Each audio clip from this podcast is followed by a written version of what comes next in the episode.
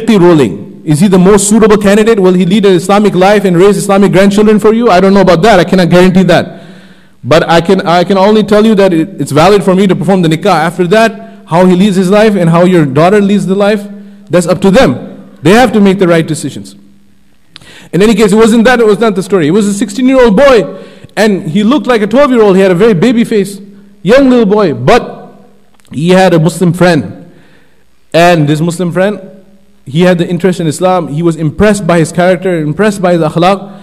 And spending time with him, he eventually asked questions about Islam. Now, if it was many of the other Muslim youth, they would be ignorant about Islam themselves. They're so shaky in their own faith. They would feel scared and timid to share their faith. And they probably would not be a good example for him to learn about the deen of Islam. And they would be left, and the person would be left without a correct understanding. But Alhamdulillah, this young boy, he rose up to the challenge and he explained the deen in such a manner that this friend accepted Islam and came to the masjid. MashaAllah. So, what does this teach us? That with our good character, with our beautiful akhlaq, we can prove to the people that our deen is not something to be afraid, afraid of. Actually, even if you look in the seerah of Rasulullah sallallahu alayhi wasallam, in the seerah of Rasulullah sallallahu alayhi wasallam, Nabi sallallahu alayhi wasallam made 13 years of untiring effort in Makkah al-Mukarramah to spread Islam. How many people converted? Handful. Very few people. Then Nabi sallallahu alayhi wasallam likewise spent seven years in Medina's Munawwara trying to invite towards Tawheed. Still the number of believers were very few. In the Battle of Badr there were 313. In the Battle of Uhud 700. Where is 700 compared to the entire Arabian Peninsula or the world, as Rasulullah has been sent for the guidance of entire mankind? But then, after the Sulh Hudaybiyah, in the sixth year of Hijrah, from the seventh year till the tenth year, in these three years, if we plot a graph of the conversion to, to Islam and those who have accepted Islam, we'll see that it rises sharply. In the Treaty of Hudaybiyah, Jabir uh, radiallahu anhu, Jabir ibn Abdullah al-Ansari radiallahu anhu says, كنا يوم الحديبية 1400 فقال لنا النبي صلى الله عليه وسلم أنتم اليوم خير من أهل الأرض When the Bay'at al-Ridwan and the pledge was taking place under the treaty of, uh, the tree of Hudaybiyah, Rasulullah sallallahu alayhi wasallam, uh, Jabir bin Abdullah radiallahu anhu narrates that Rasulullah sallallahu alayhi wasallam told us, you 1400 who have gathered here, you are the best of the entire creation. I was focusing on the number. How many there were? 1400. So from uh, second year of Hijrah, 313. Now, sixth year of Hijrah, only 1400. Very small increase in the number of those who accepted Islam.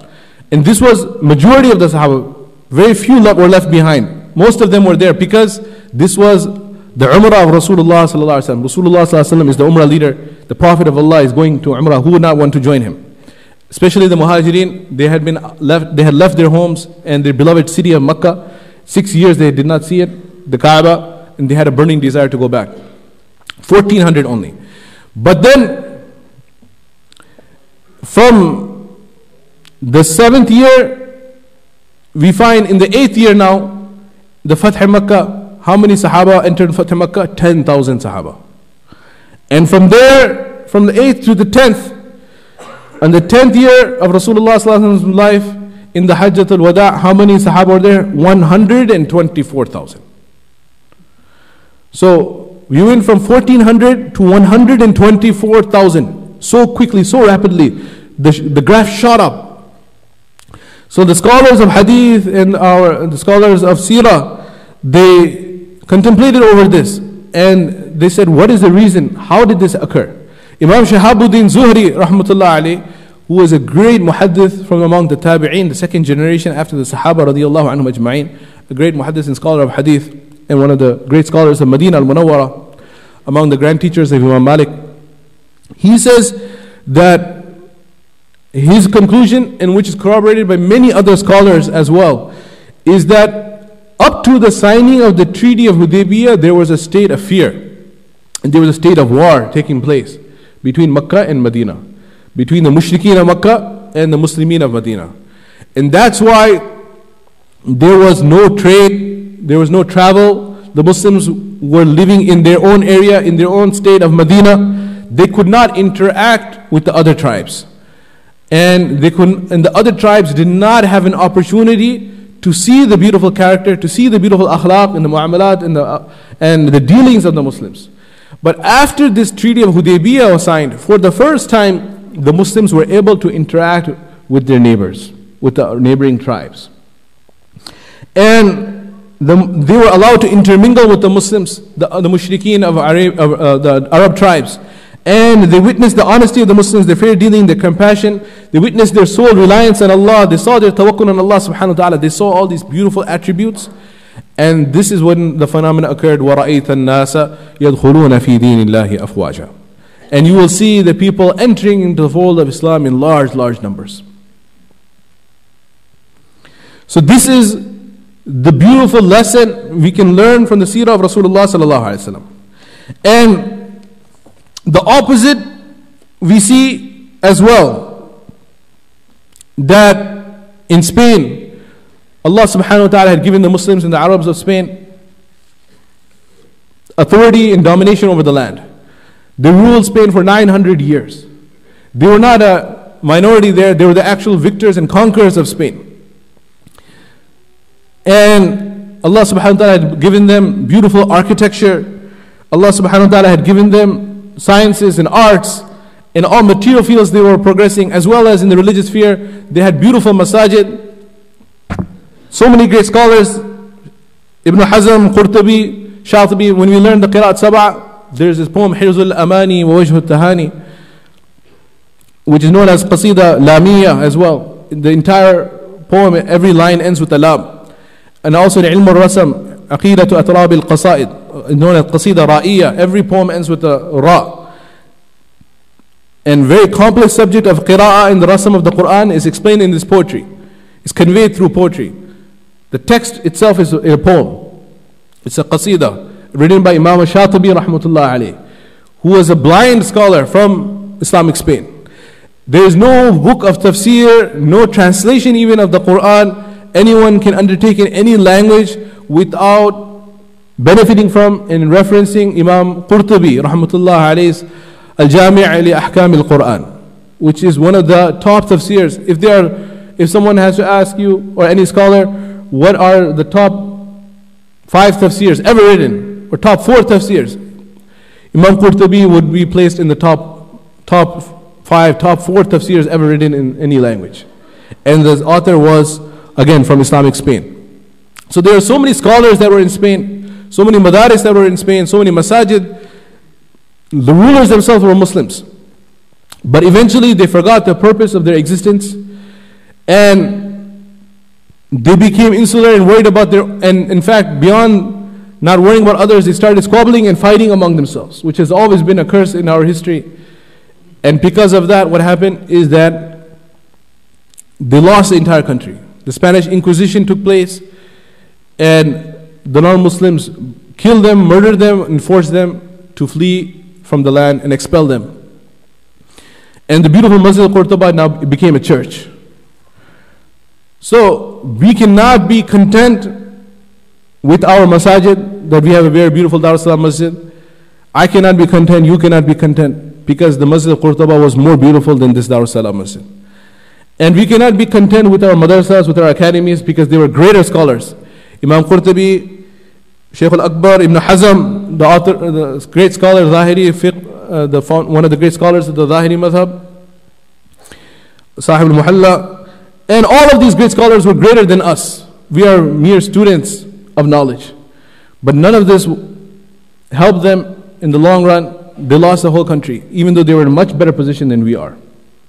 Why? Because they did not show that beautiful Islam to the non Muslims. They did not interact with them with the beautiful akhlaq. This is our responsibility. We have to take this to heart, make this intention, firm intention, that we will do outreach. Just to share with you as we conclude some of the outreach activities that we uh, were able to do with your help and the help of the volunteers, may Allah reward them, is that all of the of the officials in the, in the government, we took different gifts and cards and went and spoke to them, including the sheriff, of DuPage County. I personally went, and uh, some of the brothers also went with me. We went and spoke to the inspector, the chief inspector who is in charge of the patrol division of the sheriff department. We had a meeting with him. We went and spoke to the county, DuPage County uh, chief of the entire DuPage County administration. We had a meeting with him. And we invited them to the masjid as well. We went to all the different departments in the county office with different gifts. We went to the church here. I went uh, and we gave a gift and invited them to an open house at the masjid. And all of these neighbors in uh, the apartments, in these condos here, and all the neighbors on the street here, the car dealer, all the people you see when you're entering, we took gift baskets and chocolates and, and we invited them. We are also hope, hope, uh, holding, uh, inshallah, we are going to be uh, hosting this neighborhood open house. This card, we printed this card and gave it to all of them. Happy holidays from your neighbors at Dar Foundation. You are cordially invited January 9th at 12 p.m. for a neighborhood open house. Refreshments will be served, open question and answer session. And RSVP is there. So we have these cards on the way out. We don't have unlimited number of these printed because they're beautifully printed cards with pictures and everything. So if you have co-workers, if you have neighbors that you want to invite to the open house, don't just take, pick up a random, let me pick up another 10 or 5 of them. If you have people you are seriously interested in inviting them, then do pick up a card and take it and present it to them so that they can, inshallah, also come to the masjid. All the studies and all of um, the surveys unanimously agree and indicate that those Americans who have a one on one relationship with Muslims have far lesser degrees of hatred or fear of Muslims than those who have no interaction with Muslims. It's fear of the unknown, fear of what they are being told.